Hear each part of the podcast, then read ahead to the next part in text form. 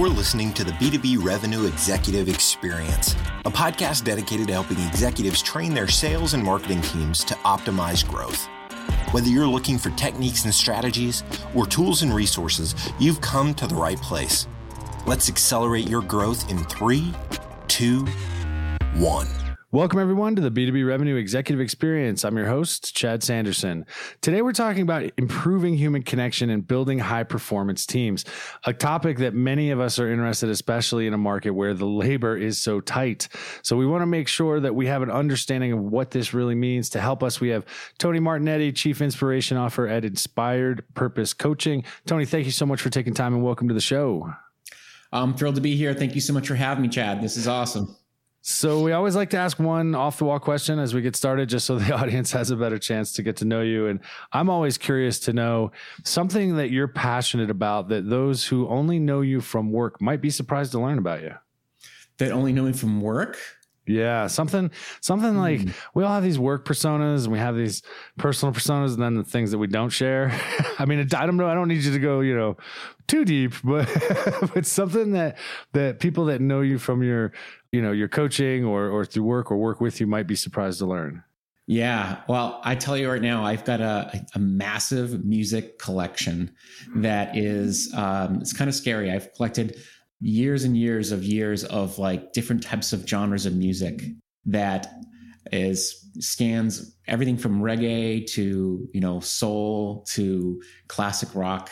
And i'm um you can quiz me on pretty much anything music related. And uh i'm holding a, a rolodex of, of interesting facts that are pretty much useless. And and when you say collecting are we talking vinyl? Are we talking cds are we talking all of the above? Both. Yeah. Okay. And digital now too Yep. Okay. Awesome. Yeah, I'm a huge music lover. Probably you've get, probably got me beat, but uh, it's always great to meet another audiophile. So, mm-hmm. all right. So let's talk about you know we have this big shift to virtual that is it's always promising to go away. So we go back to person and then something happens and we seem to stay in virtual. mm-hmm. So there's a huge challenge for people to connect to other human beings, to truly connect with them, especially in a virtual environment. So I'm curious if you've got suggestions or, or things you've learned that would help drive that deeper human connection through that screen uh, interaction. Yeah, I mean, I'll start by just saying how important it is to have the connections that we need to have. They're not just about like, oh, that's great because we can get things done, but it's the desire at the very human level is to connect with others. Even though there's probably some introverts out there saying to themselves like, "Oh, I love being alone." I'll pass. but but the reality is that you need some connection to to really relate with yourself to other people and everything happens through connection with others. So I'm happy to divulge more into that. But I think really what happens is you get to know yourself through others. So I want to start with that as the background to say, knowing that the conversations we're having on Zoom, they can't just be about business. They can't just be about getting the job done and what's the next thing we need to do to move a project forward. They have to go beyond that. They have to continue to, to look at how are we in connection with each other as we work on projects? How are we feeling about, you know, life in general? Because we don't have the water cooler any longer. We have to make sure we're making a con- conscious effort to really connect with people on a personal level, even if it means that it's through video and it creates an interesting kind of situation for a lot of people. There's a there's a need to be a little bit more, I think, vulnerable uh, and and honest. Dude, I, I remember when we first started in, this virtual full time, and the, the virtual backgrounds used to drive me nuts. I'm like, I don't care. Yeah. Let me let me see what's behind you. You know, I didn't do my hair. Now, granted, I'm bald, so I, I didn't do my hair. It's fine if you didn't do yours. I don't care if a cat walks in front of the camera. I, yeah. There was this desire to get to know people on a deeper level. And I think in some cases it might have even accelerated that because people that it would have taken three, four, or five meetings to get to that point, you just instantly, if you really focus on it, can fall into it. I'm, I'm curious when you think about that connection, somebody's ability to connect to another human being through virtual does that impact their ability to make them more coachable for other individuals or other you know managers if i'm trying to coach my team or if i'm if a you know ceo is trying to coach another exec does that ability to connect play in play a role in how coachable they can be through video Yeah, I mean, it, it does to an extent. It really starts with making sure that you have this ability to to not have that air of I need to be perfect, I need to show up in some fancy way. Or so I think for the most part, you're right. We've the fact that people are showing up more kind of raw and just vulnerable. Um, it's really broken down a lot of barriers and allowed people to open up to trust quicker.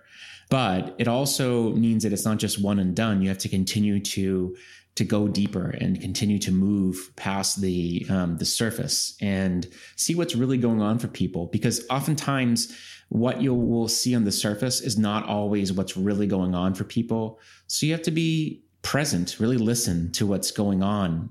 And you have to listen with more intention on video than ever before because you don't get the the luxury of seeing the the expressions that come through the the body motions, things like that.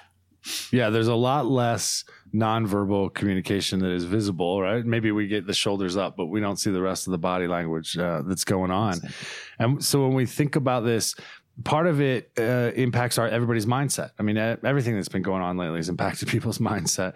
But I'm wondering if we get into kind of that coaching in more specificity, what are the things that get in the way of of people being able to access that coachable mindset right? There's people that may benefit mm-hmm. from being coached but they have to be willing to receive that coaching in a positive way. And i'm curious what you've seen that gets in the way of that. Yeah because you know one of the first things that comes to mind and i'm glad you kind of pushed on this because it's so important is that being able to get in the coachable mindset comes from this place of being open to seeing yourself fully. If you're still putting up this facade that this person in front of me is going to point out my flaws, is going to poke at me, and is trying to create a situation where I'm not good enough, then you're going to immediately start to put yourself on defense. But you have to do, you have to come from a place of knowing that the person in front of you has the best interest in mind and is trying to help you to see how you can become better, to unlock that potential and so, whether that person who's coaching you is a coach or a leader in your organization, your boss, who's trying to help you to advance to the next level of your career, they have to have the best interests in mind for you. And you have to have the open mind to seeing why they're sharing what they're sharing. It, yeah, it comes down to it sounds like you know making sure the coaches come in with positive intent first and foremost. Yeah. Understand they are dealing with a human being, and then mm-hmm. and really paying attention as they uh, as they interact through this virtual environment. I'm curious with all of the virtual does it change the way leaders should construct, organize, coach their teams to ensure they're performing at optimal levels? I mean, I've seen the stats about, you know, three hours of coaching a month increase performance by some outlandish percentage or something like that. And I'm curious if that has changed at all in terms of team construction or coaching approach due to the result mm-hmm. of being so much in virtual. Well, one thing for sure is there's a there, there's a desire to have more coaching, more connection that is beyond just you know, checking in and having status reports on projects or more meetings that are geared towards doing the work, but more how are you doing? How can I help you to be more effective, to deal with issues that you're dealing with? Some more coaching conversations are required, but also the conversations have to slow down. So as you notice, the way I'm talking right now is this element of like trying to get more into this pace that is really allowing things to to be more calm and collective. The tone has to be in a place of wanting people to know that you're here and you care well, and that, and I think you hit on a really important point: tonality, the way we speak, the speed at which we speak, the inflection mm-hmm. in the voice. That becomes, I think, even more important, especially in virtual, and hopefully will uh, transfer once we're all back face to face, or there's some mix of the two. And this coaching thing is something that we everybody knows. I think that it's important, uh, or at least most mm-hmm. people I think do, and they struggle at times to really turn and create a coaching culture inside of their organizations. I'm curious from a coaching standpoint, how did you get into coaching? What do you think it was about coaching that that many struggle with, or perhaps you had a, a new approach on? What what was the draw? Okay, so I'll I'll get into um, my first taste of coaching was near the very tail end of my time in corporate. So I didn't have the experience of being coached during my corporate career. And I think that was a big miss. I wished I had someone like me in my time in the corporate journey. So I think people should have coaches earlier on um, in their journey to help them through those inflection points.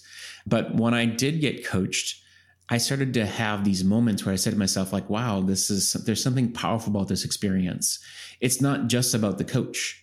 It's also about me and allowing myself to slow down and to and to have those questions asked of me to dig deeper and to really answer them the way that I should. The moment that really propelled me into coaching was this feeling that I could not continue to do the things the way I was doing them and have fulfillment in my life. I had a moment in a boardroom where I was looking around at the, the leaders in the room and I said to myself that I can't collect a paycheck and allow the type of leaders that I'm seeing in this room to persist. They they're too toxic. They're just too concerned about their own way of showing up and how they look and not concerned about how they're inspiring and driving their people to become better, to be enriched in their experience of being in the world of corporate. And so I decided to leave. I literally got up and left the room to change the room. And that was the start of my leap into the unknown yeah. I may have had an experience of coaching, but I didn't know what it really meant to be a coach. So there was a lot of imposter syndrome, a lot of challenges. I mean, I'd gone to coaching schools and got certified in more programs than I care to even mention. But the journey was more than anything of a journey inside to find out who I really was made of, who I was, so that I could serve other people in the way that I needed to be served myself. Um, love it. Yeah. I love it. It's it's powerful when you come to that realization and you're willing to make the changes necessary, take the risks. I mean, stepping out of corporate is is not easy. I can speak to that myself. It's scary as hell, but to do it with that passion is is quite impressive. And so I'm I'm kind of curious what impacts positive or negative can organizations expect if they do embrace a coaching mindset or on the other side of it fail to do so? What does that look like?